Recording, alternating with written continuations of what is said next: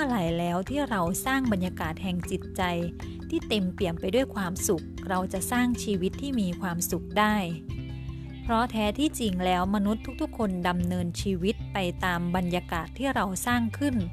หรือดำเนินชีวิตไปตามความคิดความเชื่อภายในของตัวเราเอง ใครที่รู้สึกดีกับชีวิตคิดในสิ่งที่ดีกับตนเองและผู้อื่น คนคนนั้นก็จะดำเนินชีวิตไปอย่างเบิกบานร่าเริงแจ่มใสมีพลัง และถ้าหากว่าคิดในทางที่ตรงกันข้าม เชื่อในเชิงลบ ในเชิงที่ไม่สร้างสรรค์ เชื่อในสิ่งที่ทำให้ตนเองท้อแท้หมดพลังสิ้นหวังในชีวิต เขาก็จะดำเนินชีวิตไปแบบนั้น ซึ่งนี่เป็นกฎธรรมชาติพื้นฐานง่ายๆ ที่หลายคนอาจจะยังไม่รู้ เราไม่เคยได้เรียนรู้ในเรื่องนี้มา พ่อแม่ของเราก็ไม่เคยได้เรียนรู้ในเรื่องนี้มา เราจึงทำตามๆกันมา